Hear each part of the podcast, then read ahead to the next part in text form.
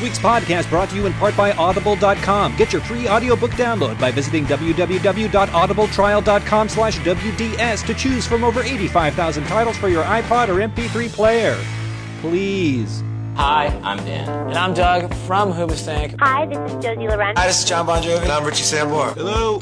I'm Tommy Lee. Hi, this is Molly Bryant. This is Alicia Witt. Hey, this is Jennifer Love Hewitt. Hey, what's up? This is Kelly Clarkson. Hi, this is Julie Mann. Hello, I'm Phil Collins. Hi, this is Brandy, the winner of The Apprentice. Hi, this is Chelsea Hobbs. Hey, this is Lindsay Lohan. Hi, this is Joy Nordenstrom of Joy Romance Inc. This is Alec Baldwin. Hi, this is Christina from Survivor Redemption Island. Hi, I'm Holly Sorensen, creator of Make It or Break It, and you are listening to What Duvet Said. Did you hear? Did you hear? Did you hear? Did you hear? Did you hear? Did you hear? Did you hear? What Duvet Said?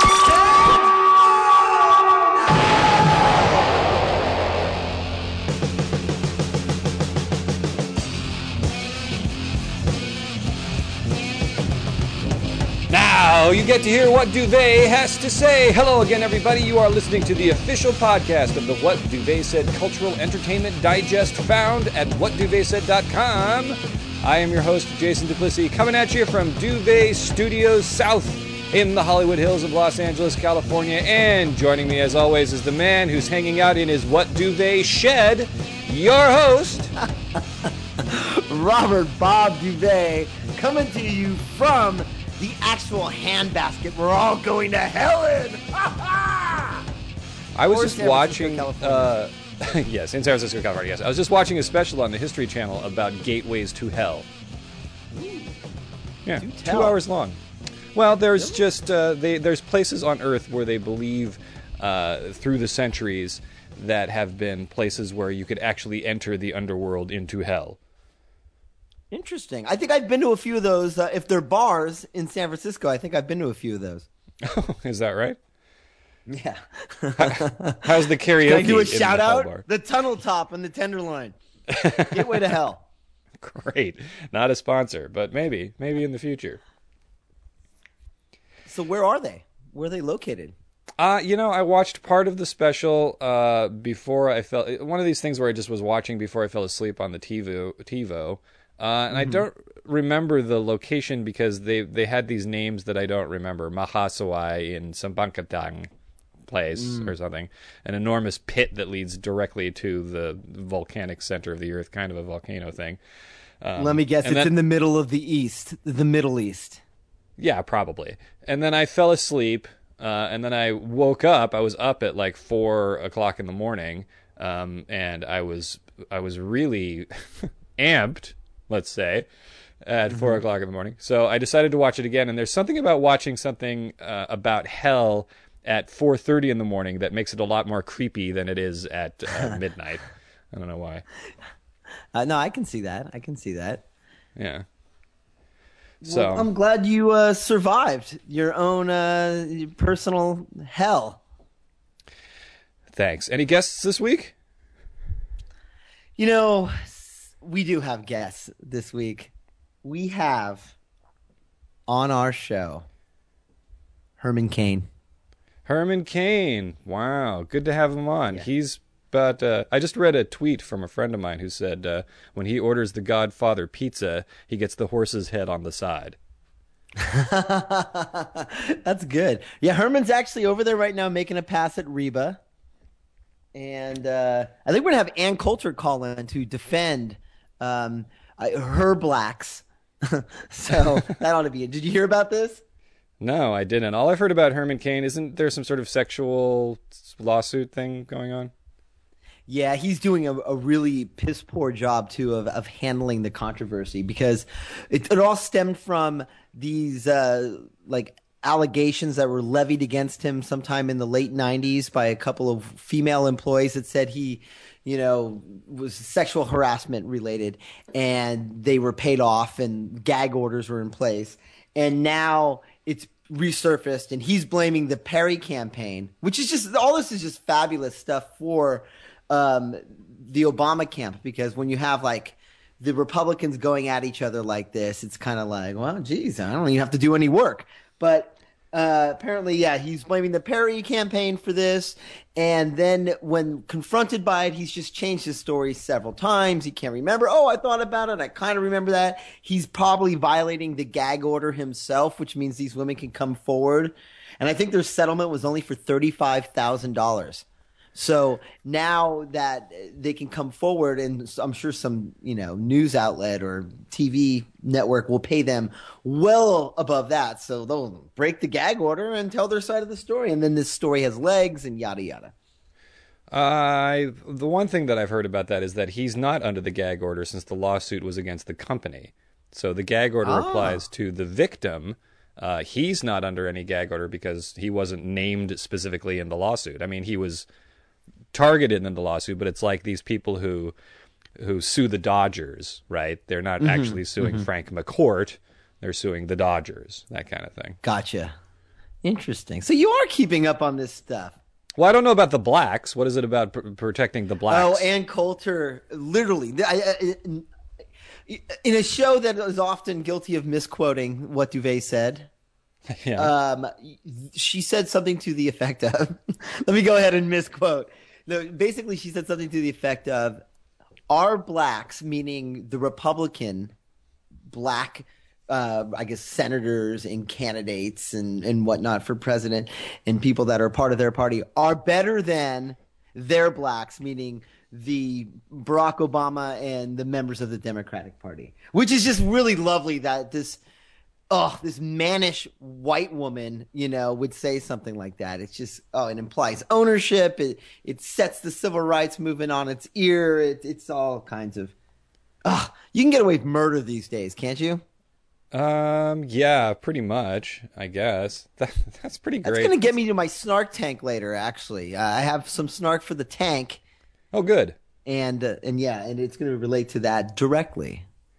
All right. Or Well, I look forward to that. We also have some uh, some letters in the mail sack that we were going to get to this Yes. week. We promised you last week, so we we will dip into the mail sack a little bit later, and you can email like us it. so that you can be in our mail sack by sending us an email at whatduvet said at gmail.com because your emails mean so much. You can find us on Facebook. Facebook number's climbing, Rob. Climbing. They may, they actually may be declining because there's. been- We'll talk about it in the show, but there's been a recent volley over this Occupy movement uh, with with me and some some followers of the show, and it's getting quite heated.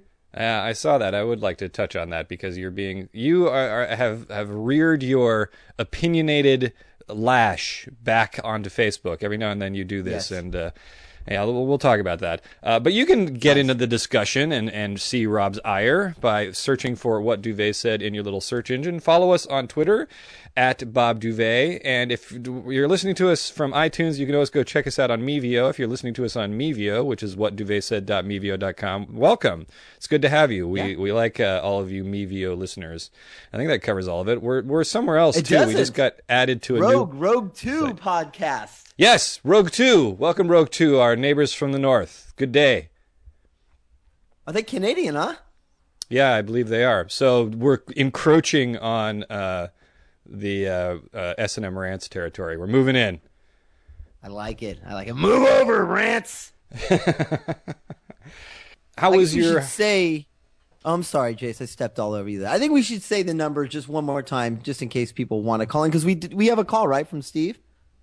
Oh yeah, we do have a call and I forgot that we have a phone number. I forgot last week too. Yeah.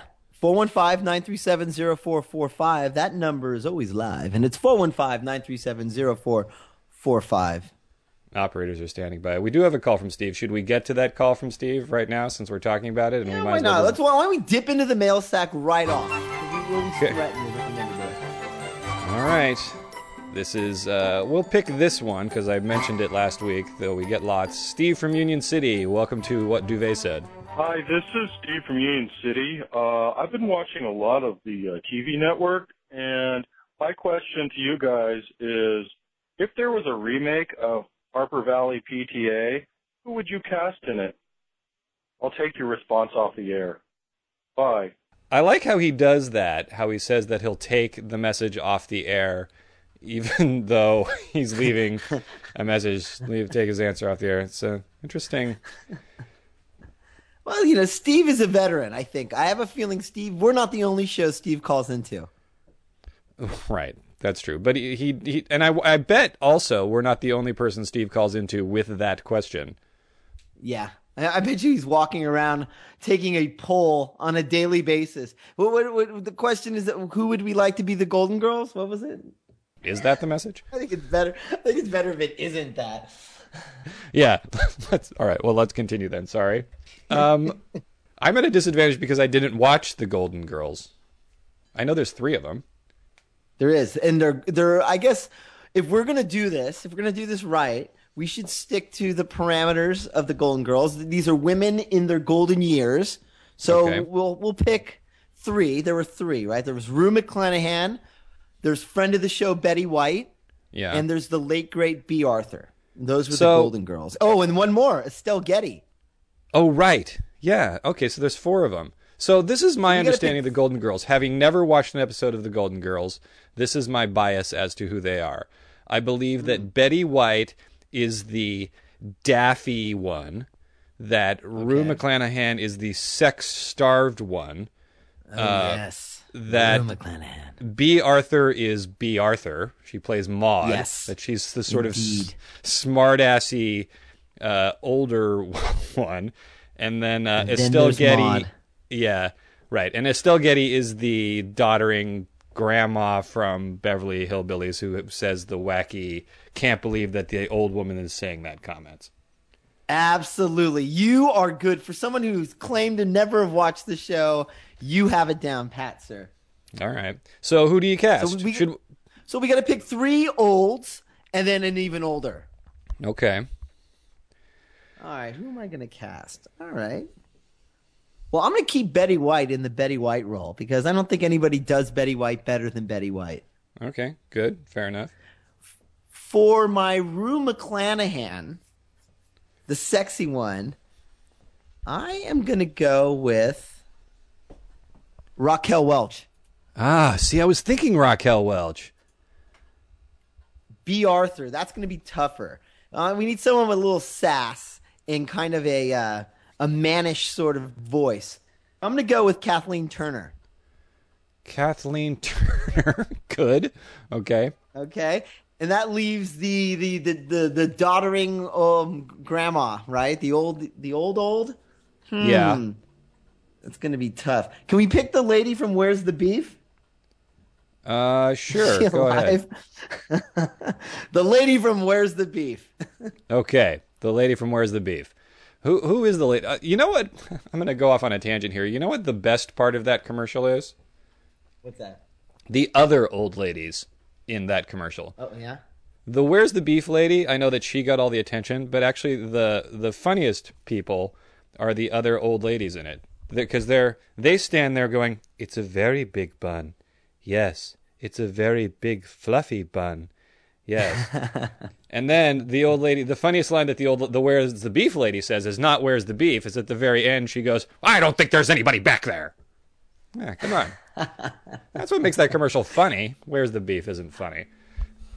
Well, I'm dying to hear who you're going to cast in this. All right. Well, I'm. Let's Who's on your casting couch, Jason? Uh, I forget who we're talking about. The Golden Girls. Okay, I'm gonna do. Um, I will do uh, the Bea Arthur role. I'm going to put Sigourney Weaver in uh, the Bea Arthur role. She's still Uh, hot, actually. Yeah. Uh, and speaking of still hot, I will do in the sexy Rue McClanahan role. I will cast Susan Sarandon uh, in in that role. Like your Golden Girls. There you go. See. Um, so let's see. Who else would there be? Who else is left? We've got super old, and uh, um, And Betty White. and Betty White. Yeah. Um, super old. Oh, jeez. I will say Anjelica Huston. Ooh. God, your Golden Girls are way hotter than my Golden Girls. Well, I'm just trying to think of actresses that are that have been around for a long time. So I will say Anjelica Huston, uh, and then for the Betty White, I'll say Diane Keaton. Oh, very good. Very good. I thought you were going to say Dyan Cannon, friend of the show, not a sponsor. Oh, see, but I would put Dyan Cannon on a pedestal and worship her. Yeah. Yeah, you wouldn't demean her to put her on television. Yeah, how about that, Steve from Union City? Thank you, Steve, for your provocative, thought provoking questions. Keep them coming. Yeah. yeah, keep it coming, Steve. You do nice work. I think it's enough of the mail sack. Do we have any news? Yeah. Very Okay. little news, though. I mean, I, I try to find news that I find humorous, and uh, it's a very serious world we live in. Well, why don't we talk about Occupy Occupy? Well, let's talk about that because there's been a lot of uh, up here in particular. Have you been following the Occupy Oakland? Uh, I've heard the Occupy Oakland. They talk about Occupy Oakland down here as sort of the redheaded stepchild of the Occupy movement that no one seems to like Occupy Oakland. I, I, I think the mayor or someone went out there to say something and she got shouted down and they were gonna some somebody got hit by some ex marine got hit by a tear gas canister. Yeah, yeah, yeah. Well, you know, the problem is the mayor of Oakland is way overmatched for this time that she's mayor. She's just kind of like.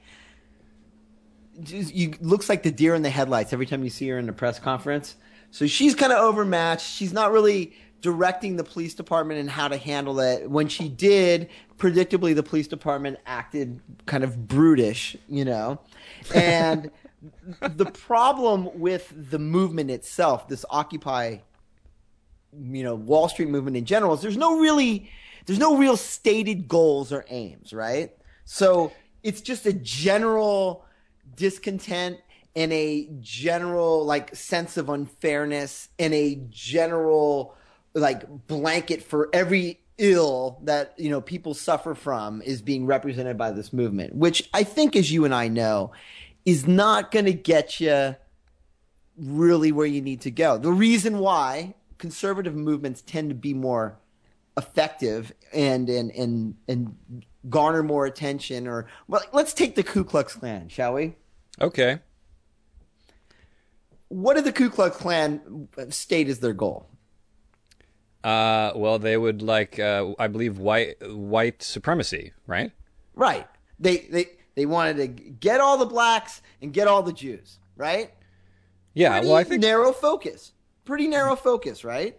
It wasn't unfairness about, you know, some people make more money than others, my student loans are too much, I can't get a good paying job, health insurance, teachers, you know, it's it's a little kind of messy when you get into all that. The other problem with the Occupy Oakland movement, and which I suspect is going to happen more broad based, is that you have a lot of agitators that get involved in these movements that really their only goal is to fuck shit up and to bait the police into doing brutish things, which is kind of built into the police's DNA. And so then all of a sudden it turns into a riot and people like last night, you know, throwing, you know, garbage cans through windows, occupying buildings that, you know, just bum rushing stuff and graffiti and making barricades and lighting fires. And when that happens, it kind of sullies all everybody's good intentions. You know, the peaceful protest part of it goes out the window. So, if I'm understanding you correctly, and let me misquote you, you're saying Yes. that the Ku Klux Klan's blacks are better than the Oakland blacks. They're just a, they have a, a I'm not saying better at all because believe me I do not agree or support or endorse let me just say that plainly and the Ku Klux Klan I'm using them as an example of a conservative movement or a movement that had clearly stated kind of aims right Yeah, I versus understand. Right. Versus liberal causes which tend to be a lot more sort of esoteric in nature Well, it's the same problem as rioting in your in your hometown when you disagree with a judgment in you know in the court system, or or or any sort of rioting. You if I, I've never understood the throwing garbage cans through the local shopkeeper's window when you're protesting against the bigwigs who sit in their big homes. You know. Exactly, right? Go to the bigwigs neighborhood where the rich people live and you know, throw Molotov cocktails through their windows, throw garbage cans through their windows. Then you're making a statement. Then you're putting fear into those people and could affect change. But occupying, you know, Oakland in some, you know, already impoverished area is not really, you know, you're targeting the very people that you claim to represent. Like yeah. Businesses are having a very rough go of it during all these protests in, in Oakland because people are afraid to come down to where these people are occupying because they don't want to get involved in the, the politics of it all and the, the rabble rise, rousing and stuff. So these businesses are hurting. And these are mom and pop businesses. You know, these aren't the major corporate businesses.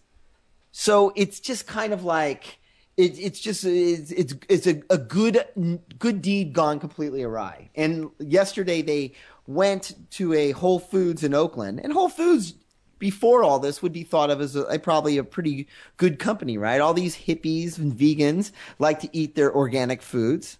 Well, and I think they have a pretty good business model too, if I understand Whole Foods correctly. Yeah, they treat their employees well. So what does this mob do? They go and they spray paint on the side of the building, you know, whatever, uh, strike because they, because Whole Foods didn't close their doors and strike. Now you have a bunch of moms and people in their shopping that may, may have been sympathetic to the cause are terrified because there's a huge throng of people out front chanting, you know, where are the 99%? They're throwing paint at the windows and they're you know, throwing garbage cans at the windows. And then you have employees that are fearing for their lives because they have to go to work, right? You got to make money. You mm-hmm. know, it's like as much as people like to think that capitalism is the problem, um, show me another way that works. Because I think they tried the redistribution of wealth, um, and it was called communism. It didn't work out so well. Well, first of all, that that it, it, didn't work out because it was the dictatorship of the proletariat. It never reached full communism. So all of you can go look that up on your Wikipedia and see that I'm because right. Because it never will. That's right. not how human beings work. Right. It know? never happens when it, it, the dictator never releases power. It's supposed to be a transitional phase until true communism is reached, but the proletariat who becomes dictator uh, always holds on to the power. Additionally, when you think about things like um, the nonviolent protests of Gandhi or Martin Luther King, they also had this sort of stated goal that they looked for. So I can understand having a sit-in uh, to to uh, protest and get that out of the way. But you're absolutely right. There is no stated goal of the Occupy people. Additionally, there are people who I bet you there there's an Occupy Oakland.com. There's that somebody's bought to, with the purpose of mm-hmm. monetizing the this movement. Um, and additionally, the the the main problem that I have with communism or uh, the Occupy movement is is let me see if I can figure this out in a coherent way. I just again I watched uh, this documentary called Triumph of the Nerds. I watched it again as I recommended mm-hmm. everybody do after Steve Jobs passed, and I still recommend watching it if you haven't seen it. It's it's it's essential viewing for anybody who owns a desktop computer. Not a sponsor, but it's good stuff. But they show mm-hmm. the Intel Corporation and they represent the business model that is the Intel Corporation. And they say, here's the CEO of Intel. He's worth a couple of billion dollars in a cubicle because everybody's equal here at Intel. He sits in a cubicle, all the workers sit in a cubicle, that sort of thing. It just so happens that mm-hmm. he m- actually makes a lot more money than the person in the cubicle next to him because he's the CEO. But as a work environment, everybody works out the same way. I think that's a pretty good business model. I think that works pretty well, and I think that uh, is probably what I would think is the fair way of doing capitalism. Because the problem I have with pay off my student loans or don't shop yeah. at Whole Foods or uh, you know uh, where's my job is that yeah yeah is that people with a, a crappy skill set are getting paid the same amount as people who actually excel at their job. And I think mm-hmm. you should be compensated for the work that you do, for your skill and talent, and you should also be compensated for your demand. As much as I hate the oil companies, you know, as much mm-hmm. as I hate the fact that they are you know, gouging us and, and taking, you know, golden parachutes and, and their vacations and all that money. It's, it's, it's the demand. We all buy gas. If you really want to make a difference, don't drive. Don't buy gas. Turn your lights off. Exactly. that, that's Yeah. how you don't watch the. The media gets a free pass in all of this stuff too, because the media is what's driving, you know, the movement because they're on, they, you know, they're on TV, right? Mm-hmm. And that's that they want the salacious stuff. They love when people riot. So you're doing the media big, big, you know, big ups when you riot and let, you know, control the 1% of your movement that is acting like anarchists. Police that. Because when they act like crazy people, it leads on the news and then that's the face of the that's the image of the movement. Yeah, and it also draws people in who would normally not go down and protest, who want to go down and riot and loot. I remember when the Exactly. uh, when the uh, OJ verdict happened, and LA was in lockdown. Was that it? Must have been the OJ verdict. But um, I went uh, I went and hung out at a buddy of, of mine's house in um, Westwood. Uh, we weren't supposed to be out at curfew or anything like that, but we were there anyway. And he was like, "So you guys want to go down into the village tonight? We're to go looting." I'm like, uh, okay, you know, he wasn't upset at the OJ verdict. He wasn't disenfranchised. He wasn't, you know, uh, uh, uh, expressing centuries of uh, racial anger. He was just some dude who saw on the news that people were throwing bricks through windows in the Westwood area, and he was going to go grab a couple VCRs so he could sell them. right? That's I mean, and that is a segment. That's a, a, a segment of the of the population, the movement. Well, what I got into with this this particular friend of mine on on the Facebook Oh, good. was I like to put pro- I like to put provocative comments on my Facebook wall. I, I'm not married to anything that I put up there, and anybody that knows me knows that I'm just trying to stir the pot a little bit. Yes, I agree. I, I oftentimes will put things up on my Facebook page, not because I agree and love them, but because I want them to sort of be open for discussion.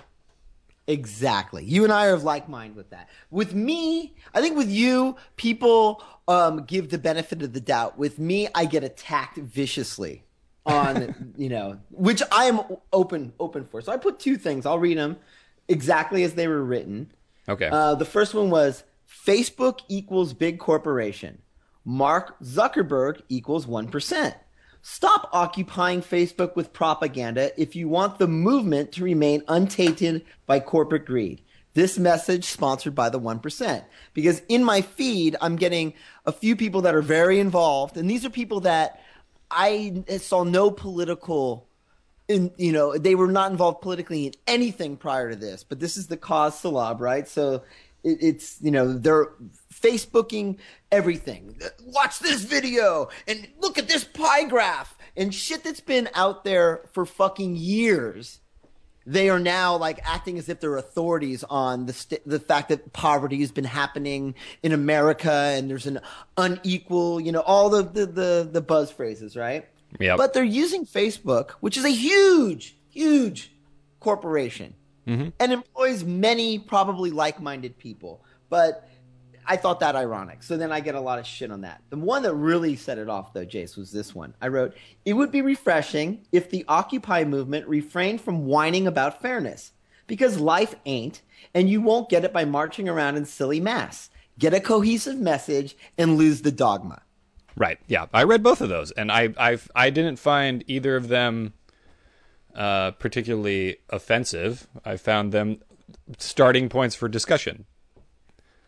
I got so this one friend went uh-huh. like just was like was very snarky. Like she thought that my comment was one of those get get, get the you kids get off my lawn, you know? Oh yeah, I've Like turned into one of those people, by the way. in, in another, What's in that? A, in, in a completely different topic, I've turned into that person. But go ahead. So, so at any rate, so that kind of like, and then she takes it a step further by saying, you know, and you can tell them that you, all you jerks that, that don't have health insurance, suck it up and die already. Jeez. And she sends me a Facebook, you know, video of some guy who couldn't get health insurance, right? Uh-huh. And then on all you snot nosed kids that need a job, education, and food, then get a goddamn job. And she sends me a pie graph of child po- poverty, which is funny because she was accusing me of being the get off my lawn, and then she uses the whole get off my lawn condescending sort of thing. And so it annoyed me because it, ex- it, it, it assumes that I know nothing about any of these things, that it's hard to get health insurance, that there's, you know, it's a racket, right? And so then I start to get kind of like, well, if you want to go there, then let's go there. So this goes on and on and on to the point where, I mean, it gets very heated. Although I'm not making it any more heated, I'm just stating facts. She's bringing a lot of her own personal experience into it, which is, I think, my point is that these movements become so personal that. Yeah. You're not going to have any success with a movement that becomes about you. Right. And yes, so there it goes. So I, I'm I'm on Facebook agitating because it's my right, it's my Yeah. wall, and I can do what I want with it. Right. And uh, you know, and we may be we, as a result, we may be losing listeners. All right. Well, that's fine. Um, how, how did you become the get off my lawn guy? oh, it has nothing to do with uh, Occupy anything. So, I mean, if you want to Sure shift into that, Everything has to do with Occupy. Come on, Jason. Well, no, I, I, I, I uh, to address the person before we move into that, but to address the person who's posting these things on your wall, which which I did, I didn't actually follow. I didn't watch any of the comments on it, so I, I, I maybe I'll check into it and, and read that.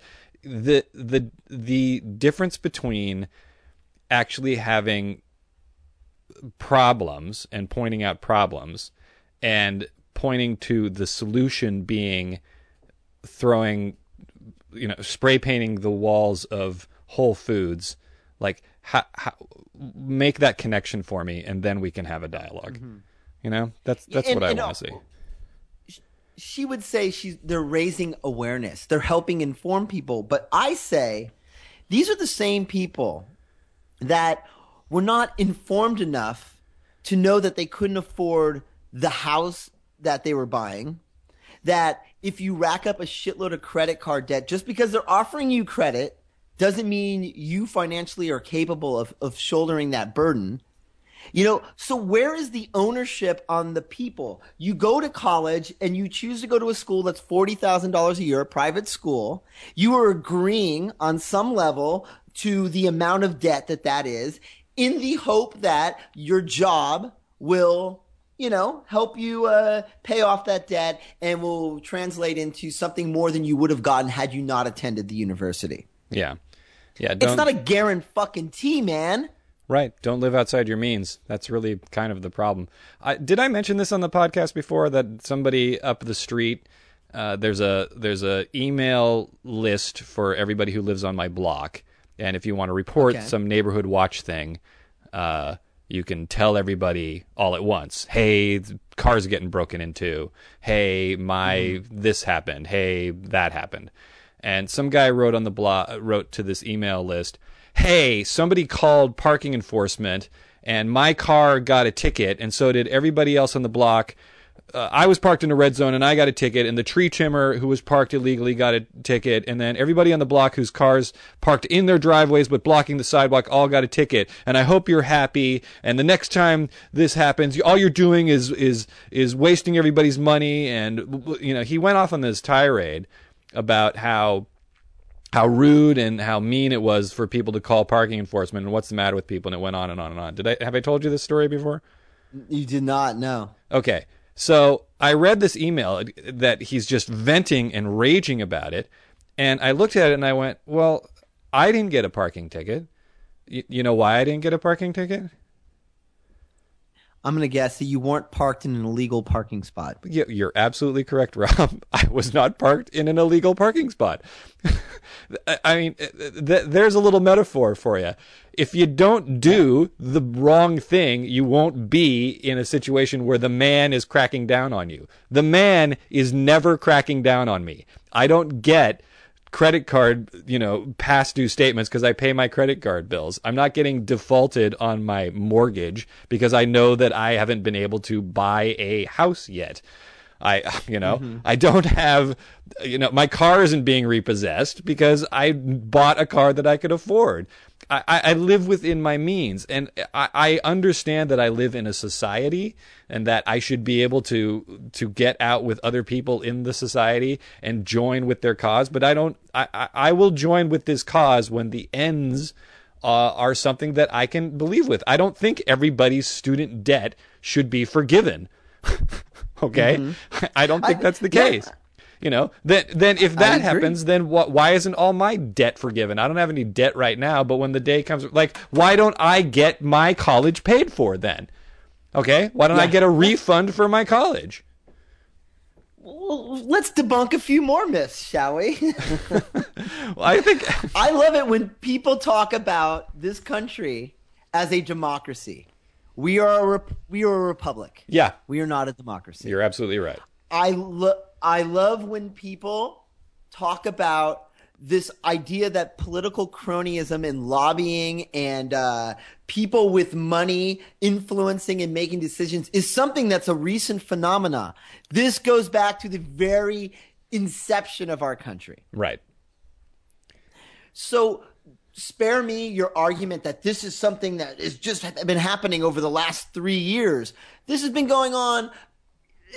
Blame, if you want to blame something, blame somebody younger generation, blame your parents and blame your grandparents. Because what happened after the great achievements of the civil rights movement and the end, the, the stop to the Vietnam War, all of those people, the, all those, the, the majority of those people decided to become fucking yuppies and make as much money as they possibly could.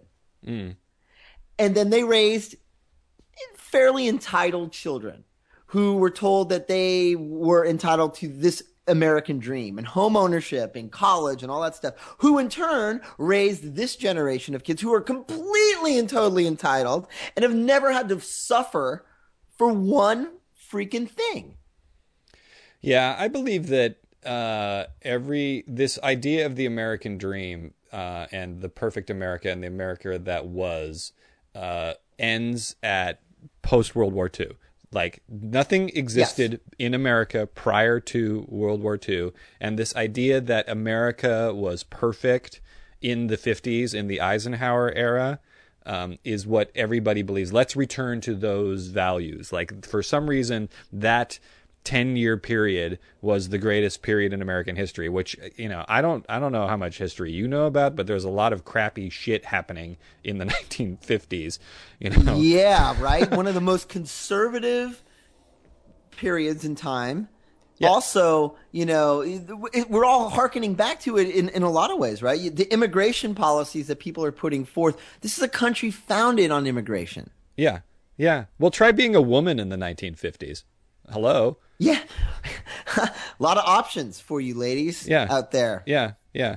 Uh, I, the, the I, I think that the it's really this um, this idea of of well, I'm I'm I'm going to say that the, the it's frozen in time like Christmas carols you listen to Christmas mm. carols, and all the ones that came from the late 40s, early 50s are the ones that you still hear all the time right now. And that people every year mm. recreate the late 40s, early 50s Christmas time in their home, which was the time when Christmas became perfectly commercialized to the, the exact way that it's supposed to be. Everything that Christmas uh-huh. was before then wasn't this way, you know. So, uh, everyone wants Christmas in America in the 1940s and 50s all the time with their Santa Claus that comes and brings them free gifts. you know, yeah. they want to open up their gifts. and that's that's what they want. That's what they believe America is supposed to be. But you're absolutely right. That's not the way America is, and you need to have the money to to get the money, and you need to be able to take the money to exploit everybody who will take who will give you their money. And I'm quite sure yeah. that I could or anybody could walk down to any of these places with our Occupy LA t-shirts and make a bundle of cash from them. Mm-hmm. Mm-hmm. I survived. I fact, survived. Occupy. should. Yeah, yeah.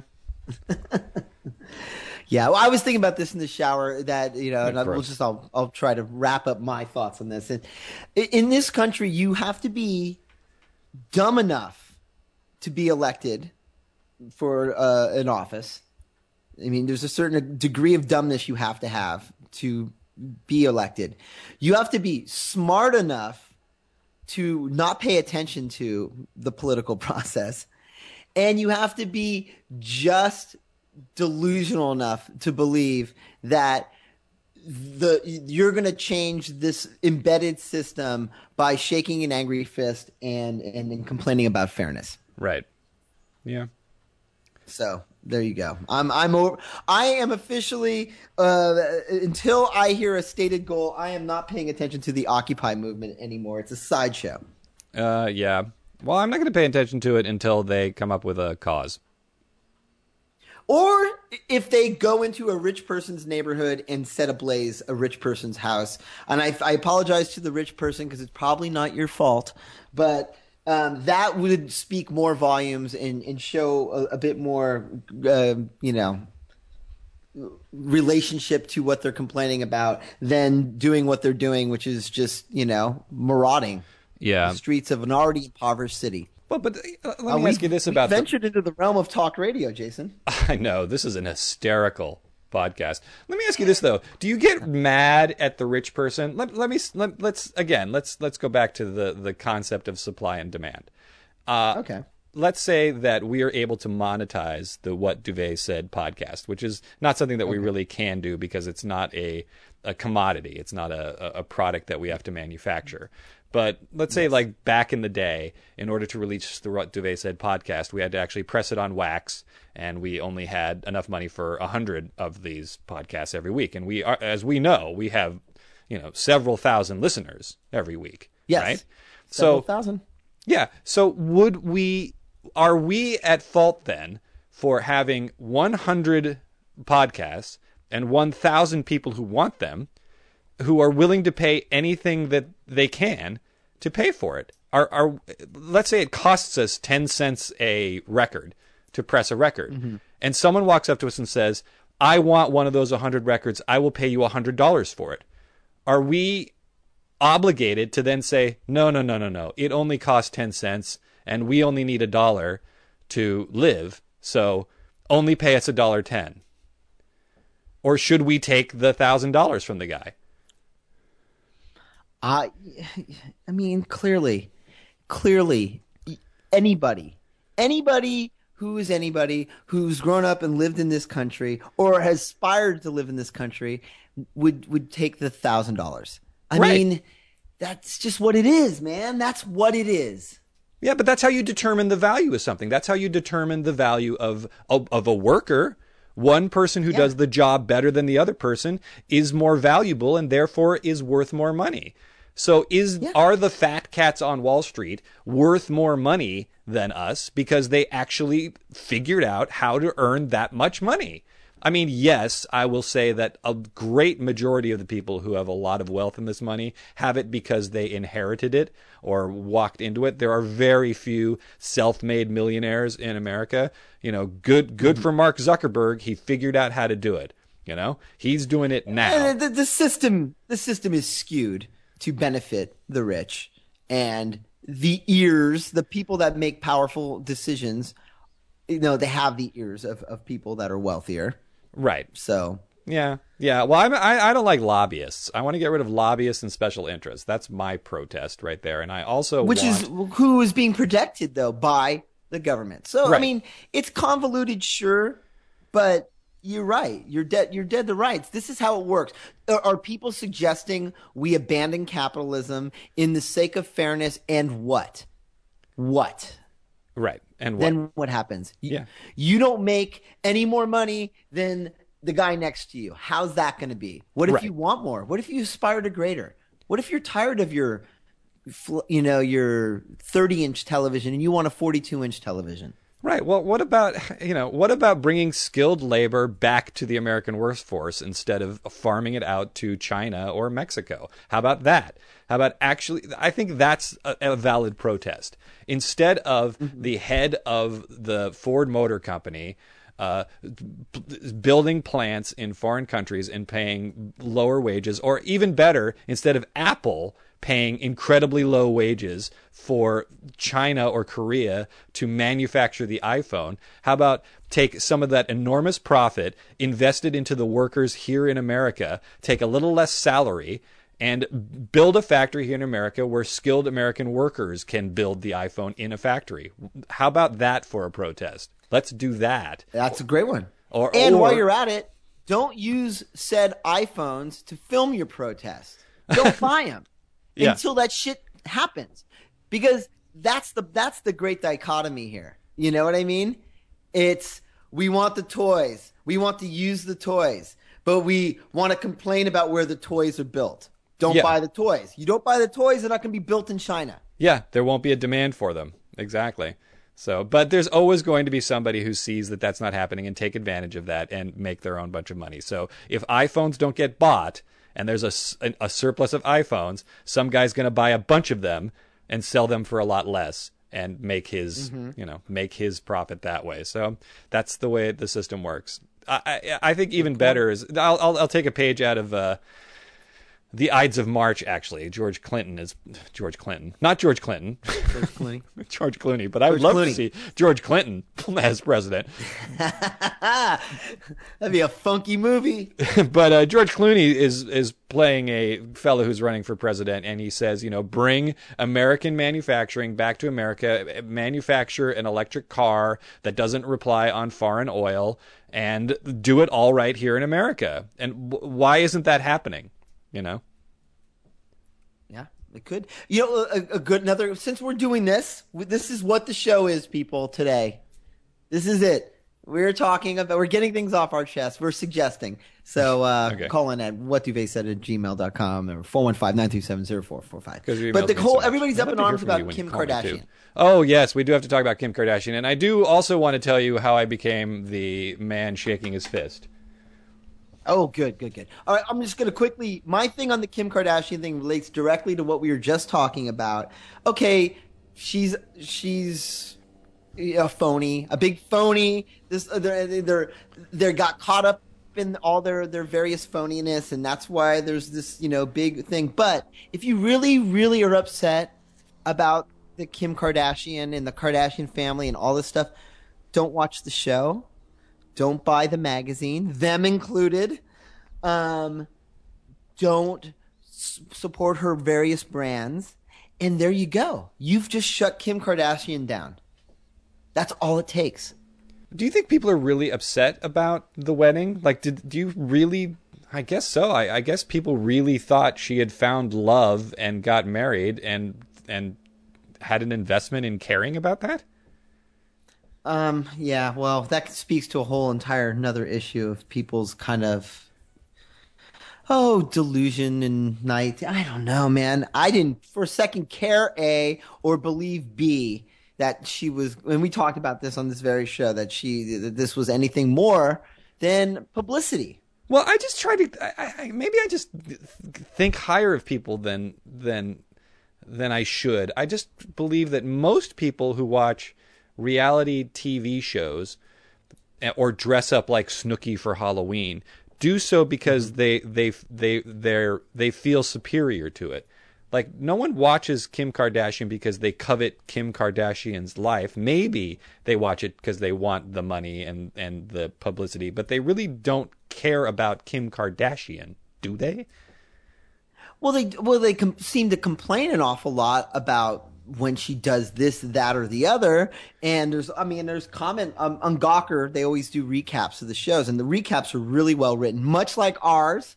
When uh, you write the make it or break it recaps, yeah, and coming back. There's a lot of comments. Yep coming back soon. There's a lot of comments, and so a lot of people are really like irate about this, you know, Kardashian event because there's like you know 400 comments. So people are angry enough to write something about it, so then they must have been invested in some way or feel duped in some way. And I'm like, you know, to my way of thinking is don't watch the show, don't buy your shit, and you know, shame on you for believing that this was uh, true love. Well, and why aren't people protesting Kim Kardashian? Don't you think that Kim Kardashian, or even better, Ryan Seacrest, who who uh, mm-hmm. produced the thing, don't you think they just watched the royal wedding and went, "Wow, why don't we do that? Kim Kardashian is oh, America's oh, princess. We we can get a bunch of people watching and talking about it, and that seems like what should happen." Yeah, I guess there's your demand, right? There was clearly a demand for it. Right. You know what we should do, Rob? What? We next get, time we should have a, we should have a big wedding. wedding. We should uh, next time there's a big news event that everybody tunes into. You know, like if it's a tsunami, then we should stage our own. uh, and thank, thankfully, it'll be done entirely uh, over the internet, so we really don't have to prove that there's a tsunami going on. We could just kind of awash ourselves with sound effects. Yeah, just theater of the mind. Great. We'll get on that. We'll be the next Kim Kardashian. So, Jason, I, I can wait no longer. Why were you shaking an angry fist? Uh, I've got new neighbors. oh no! And not the, the, sexy one that walks around nude. You know what? I th- that's funny you should say that because I've got the the two people just moved into the house right in front of me, and one of the guy looks like um, either John Lennon on the cover of the Hey Jude album, or probably a more recent reference would be he looks like uh, Joaquin Phoenix in the "I'm Still Here" or "I'm Not Here" or whatever that uh. movie was. The big beard uh, and the glasses and the hat that looks like he's Amish or something like that. so, um, and the girl, his girlfriend, is like six foot five, blonde, beautiful. I guess she's beautiful. I don't know. She looks like she's about twelve years old. But I was walking my dog last night. They just moved in on the first, so two days ago. So walking my dog last night after I got home from playing cards, and uh, I was coming back to my house, and I just turned and looked up because I saw they had all the lights on inside.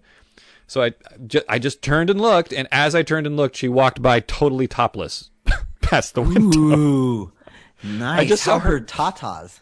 Well, I just saw her back, and I was like, for just a split second, I was like, I should stop and back up and look to see if she passes again. But I was like, I don't want, I, I don't want to. I, I, first of all, I, I, wasn't really interested. I, I, I don't really care. But I just think mm-hmm. it's funny that I once again have a neighbor that walks around naked. you go. I love these free spirits that live in your neighborhood. Yeah, yeah. But uh, so um, I walk, walk I walk my dog frequently, as you can tell by all these stories. But when I on the they started moving stuff on on Halloween, and I saw the U-Haul truck out front with the back gate open for them to unload. Um, so I I was walking back, and I could see nothing but the back of the truck. And you know what I saw in the back of the truck? What? A drum kit. Oh no! Yeah. So I. Does that mean went, he's a drummer or he's going to play drums?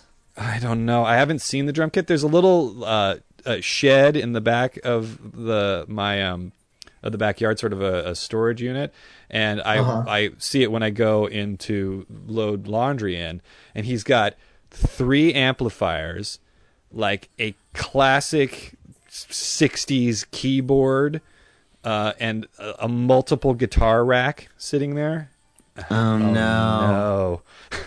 the oh, band. Oh, no. The band. right below my window.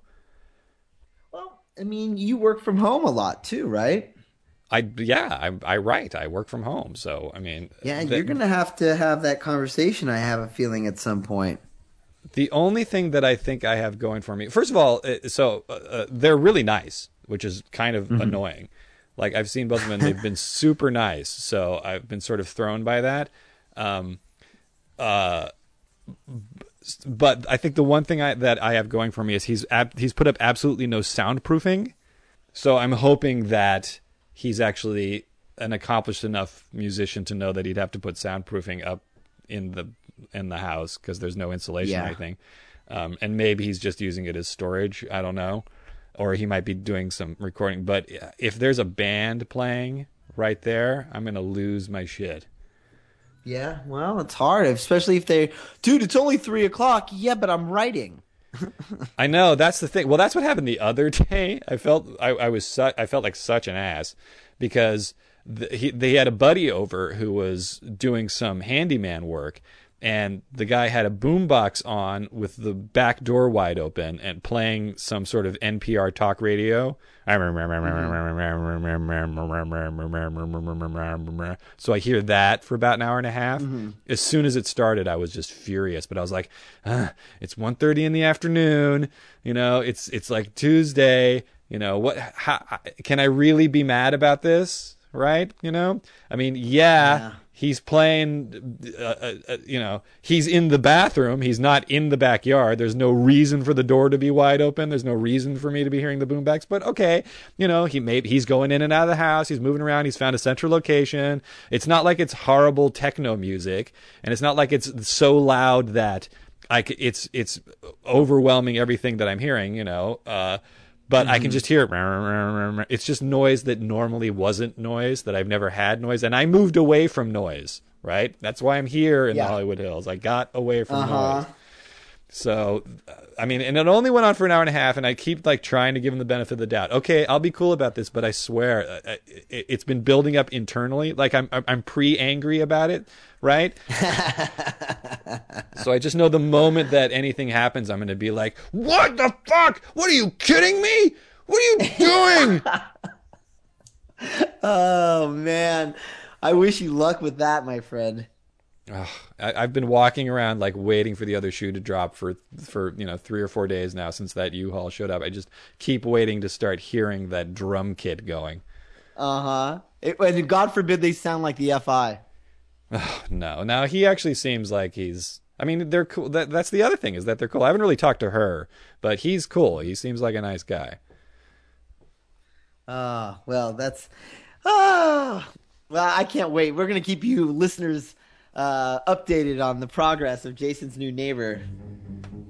Yeah, thanks. How about you, Rob? Do you have any snark for the snark tank, or have you are you all chummed I do. out?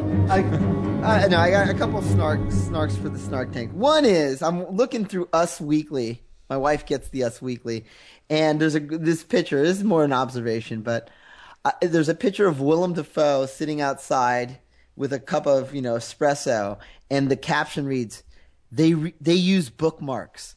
And there's a picture of him with a book cracked open and a bookmark in his hand that he's placing there. And I was thinking to myself, why is this an observation? As if Willem Dafoe has like some lackey where he's like, you know, he needs to put, put his book down for the day and he's yelling like, John, John, John, I'm ready to, I'm ready to put my, my book down. Could you put your finger here? I need you to put your finger right here and hold, Hold it there until. I'm ready to read this book again. Well, yeah, I think that's probably true. Or that celebrities are so rich that they only get audiobooks. But we know that for you as a listener that you can get free audiobooks by visiting www.audibletrial.com slash WDS and downloading one of 85,000 titles that you can get for free. You don't have to be a rich celebrity with a lackey who keeps your place in a book. You can just listen to anything, and you can probably find some great books about protests, real protests, like the biography of Gandhi or protesting Ah, the, the, Vietnam the War. commune. Uh, that's all. Just wanted to squeeze that in beforehand. What else Nice. is in your snark tank? Good, good work. Uh, let me, uh, let me, let me go to it. Let me. Uh, I wrote, made a, made a note. Want to make sure I get this right. All right. You know what? Know what it is? It's a, it's a phrase. So it's kind of a snark tank phrased out combo. Hmm. Can you mash up? Do a mashup of the music? Yeah. Okay. Here, how's this sound? Good, it's got a Okay. got a good beat, and you can snark to it. it's it's twofold. One is one of my least favorite statements these days is when I hear people say the Bible clearly states. Uh, mm-hmm. Yeah. Um, yeah, so there, that's its own separate thing. But my snark for the snark tank is when people say they have no regrets. Uh huh. yeah. It's just this total excuse to completely absolve you of any shitty decision making, bad behavior. It, it's like I've never seen more people, and this is a, a relatively recent phenomena, I think, where you hear this all the time. I have no regrets. Like Matt Lauer would question somebody about, you know, some behavior or some dubious choice or, you know, whatever. And the person's like, well, you know, I have no regrets about yeah. anything yeah. that I've ever done. And it's like, you know what? It's okay to regret things that you've done. It's okay to admit wrong. It's all right to say, you know what? I maybe haven't made all the best decisions in this situation. Kim Kardashian, I'm talking to you. But right. to sit there and say, I have no regrets about anything makes you a complete douchebag. Yeah. Uh, yeah. Well, what they're saying, what they're in their idiotic way, is that they they wouldn't be the person that they are if they hadn't lived the experience that they have. So they don't regret the life experiences that they have. But that that's not the case. If they really did change from the experiences that they had, then they would have regret for the experiences that they made yeah. to possibly hurt others or even hurt themselves. You know, I would guarantee mm-hmm. you that if you talked to, um, you know maybe not George Harrison, but if you talk to like uh, Richard Pryor after he set himself on fire, freebasing cocaine, mm-hmm. that he probably regretted that. you know, even though it yeah. made him a pretty, you know, made him the comedian and person that he was. I I would dare say that I mean, there's many things I've done in my life that I actually regret doing and they've made me the person I am today. But you know what? I might have been a different person had I not done those things that I might actually enjoy much more. Right. Yeah. Actually, speaking of Facebook status updates, uh, I saw a status update of a friend of mine from college who was like the wunderkind in college that was just going to make it and be the celebrity, and he, he he didn't quite. He hasn't quite reached the echelon that he should have been. But his uh his Facebook status update was, "In my next life, I want to come back as a successful version of me." That's good. I like that. Yeah. See? There you go. Yeah. I mean, so it's okay to regret things, listeners. Send in your regrets and we'll talk them. We'll, we'll, we'll, work through them because, you know, hey, we, Jason and I might just regret this show. and if we come back to you in a couple of weeks' time, because we won't be doing the show next week because I'm going on vacation. This is the eve of me leaving to go to Boca Raton. Right. So thanks, Steve, for bringing up the Golden Girls. Yeah. But it's okay to regret regret things. It's okay to admit wrong. Um, I, I, I really think it's symptomatic of, of, of generation being weaned on the idea that everything they do is wonderful. Yeah, I have, and you should have no regrets in life. Yeah, okay. That's a good one. I don't have anything to phrase out, but I will say that I've discovered the second most uttered phrase on Halloween. What's that? Okay, well, you of course know what the first most uttered phrase is, right? Guess what I am? No, no, no. Trick or treat would be the Oh, okay. first most uttered phrase on Halloween. The second most uttered phrase on Halloween is one, two, three. Really? Yeah. Everybody's standing and taking pictures. One, oh. two, three. I heard that about 40 times in my one block up and down the block. oh my God. That is funny. So people don't say say cheese anymore, huh? No. One, two, three. Yeah, listen for it. Oh man. oh man. Yeah. Okay. Well, why don't we phrase out one, two, three, and the Bible clearly states. Yeah, because the Bible doesn't clearly state anything. Just so you know. uh, I was watching this the great thing on the History Channel about uh, the people that what are they they, they the you know Pentecostals with the snakes. They use snakes to you know drive out evil. Yeah. Mm-hmm and the their inspiration for doing it was the Bible clearly states in Mark verse 18.12 that you will take serpents and drive evil out of and I'm like does the Bible clearly state that? And is that what what they want you to do? Is play with rattlers in front of your congregation?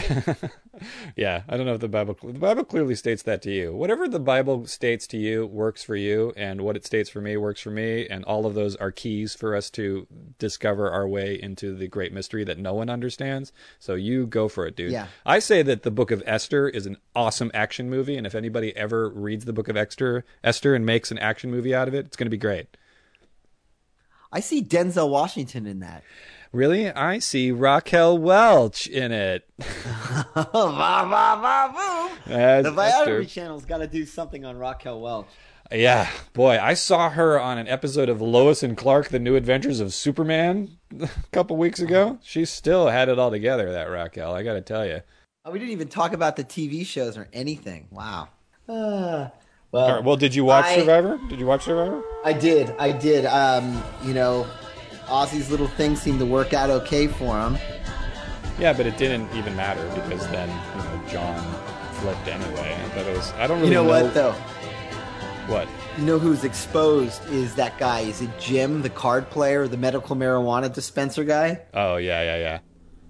Like he's a bully and he's mean. And then Brandon heard that and was like, you know, see what I mean? And if anything, it just kind of like that guy blew it for everybody else because now Cochran realizes he has no friends on that side. Yeah. Well, Cochran should have realized that in the first place, but he doesn't have any friends in the new tribe either. Coach totally played him, is what happened. Yeah. So, Coach is a player, a serious player this time around. yeah, yeah. So I don't want anybody to win. Basically, I don't like any of these people. I I'd tried like Cochran to watching win. Pan Am. Oh, did you? Did you? I watched Pan Am, but I, I and I started watching The Amazing Race, and I got about five minutes into it, and I said, said it was boring, and I, I officially stopped watching The Amazing Race and took it off. Yeah, uh, I can't remember the Amazing Race. I know there was yet another reprieve because they want to keep the football couple around more. Right. Um, so that yeah, that show's becoming disappointing for me. Pan Am, I watched up until I couldn't watch it anymore. I got in a little uh, tete-a-tete with um, Starry Magazine about that show. did you? Yeah, but it was a good one. You know, like I said, they posted something about Pan Am, and I said, ah, we've been following that show. I, I think it's grounded. I don't see it, you know, coming back. And then they said, well, it actually just got renewed for a whole nother season. I go, oh, I stand corrected. And they're like, maybe you should give it another chance. I'm like, oh, I'll do that. You know, I'm going to give it another chance. And then she's like, thanks for staying classy, Bob. Oh, well, that's not much of a tete-a-tete. That seems about right. No, no, it wasn't. But uh, I, I just wanted to work that into my speech. Yeah, this the yeah. There you go. The last um this last episode of of Pan Am uh, actually explained Christina Ricci's character. Um, Oh, it gave a little background. She's in college, right? And uh, she was sitting in because she couldn't afford classes. Is that what I was supposed right. She's basically a, uh she's basically a, a, a hustler is what she is. She's that's what she does. She hustles. So that's kind of her deal. She's kind of a fraud. Um, interesting. Yeah. So I don't know. Yeah. I, again, Pan Am is uh, it, it was just enough for me to, you know, not be all that invested, and it's it's it's it's still.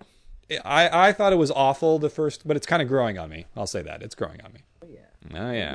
All right. Well, let's get out of here. This comedy cavalcade. We were uh, we were hysterical today.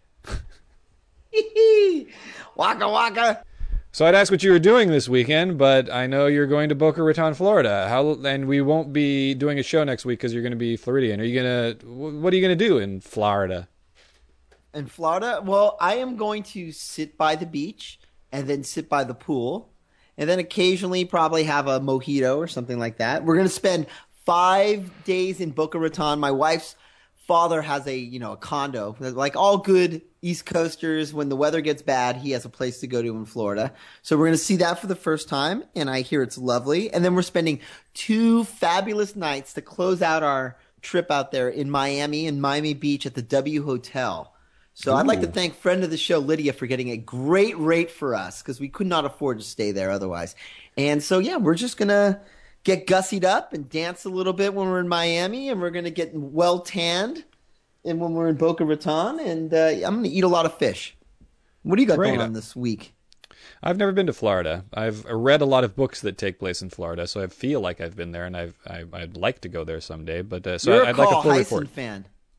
I am a Carl Hiaasen fan, so that's it. All takes place in Florida there. Yeah, yeah.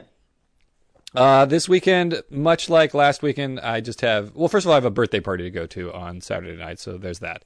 Um, but I just have movie screening after movie screening to go to. This past weekend, I mentioned I saw The Artist and Anonymous. Uh, first of all, The Artist is phenomenal. Uh, I recommend. Uh, phenomenal is, is overstating it. Um, I really enjoyed The Artist, and I, I, think everybody should go see The Artist. I don't know if you'll enjoy it as much as I did, uh, since I'm okay. a cinephile uh, and I'm I live in Hollywood and, and involved in the business. Uh, but it, it, it truly is a film about an artist, and it's it's it's well done. I recommend it, and I recommend seeing it in a theater. Um, so there. But I'm going to go see a movie called Win Win, which I don't know anything about. I'm going to go see Puss in Boots in 3D. Uh, nice. And then uh, I also have a screening for the dis, uh, the Rise of the Planet of the Apes, which I may or may not see, and uh, something called The Descendants, which I think is happening. Mm, saw an ad for that. Yeah, I'll be seeing that. And then I just in the mail yesterday got invites to go see Hugo, the new Martin Scorsese 3D pick, and The Adventures of Tintin, which I'm actually kind of excited about. So I'll be huh. seeing those. So I got a lot of movies to see, basically, and uh, hopefully getting some sleep in there as well. Well, I wish you luck with all that movie viewing. You're kind of like uh, Alex in A Clockwork Orange. I picture you somehow sitting in front of a movie screen with toothpicks holding your eyes open.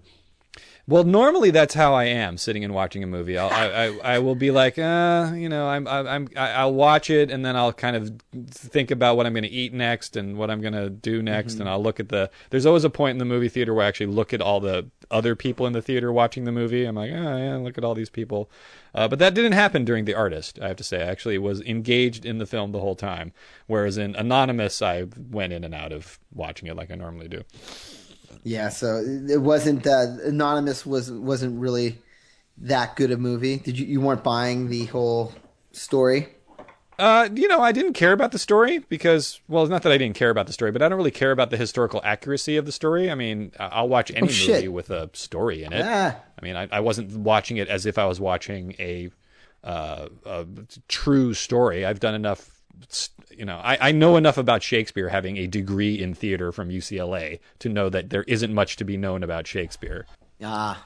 So, you know, the there there just isn't much history in that amount of time. There isn't much recorded history around it, so you can kind of make up everything that you want. Um, what I am enjoying actually is uh, I'm watching a show on BBC America called Whitechapel, which is uh, about the there's a copycat Jack the Ripper murderer in London happening at the same time, who's recreating the Jack the Ripper murders exactly. Um, I'm, I'm, I like that because much. Yeah, I don't know why I mentioned that. Let's get the hell out of here. Let's stop doing this show. I'm tired. I'm sick. It's over for a week. Yeah, and it's back. Right. So thanks for sticking through this with us. We'd. Lo- I'm sure we're going to get a lot of email and calls yeah. about this show. Thanks um, for occupying this show with us. Yes. Why don't you go occupy Occupy Oakland, Rob? Man, I just don't have the fucking gumption. I, just, I don't care. All right. Well, we care about you, listeners. Love you. Thanks for tuning in, and we'll see you next next week. Next next week. Can you tell me what the they said? Did you hear what the they said? Can you hear what the they said?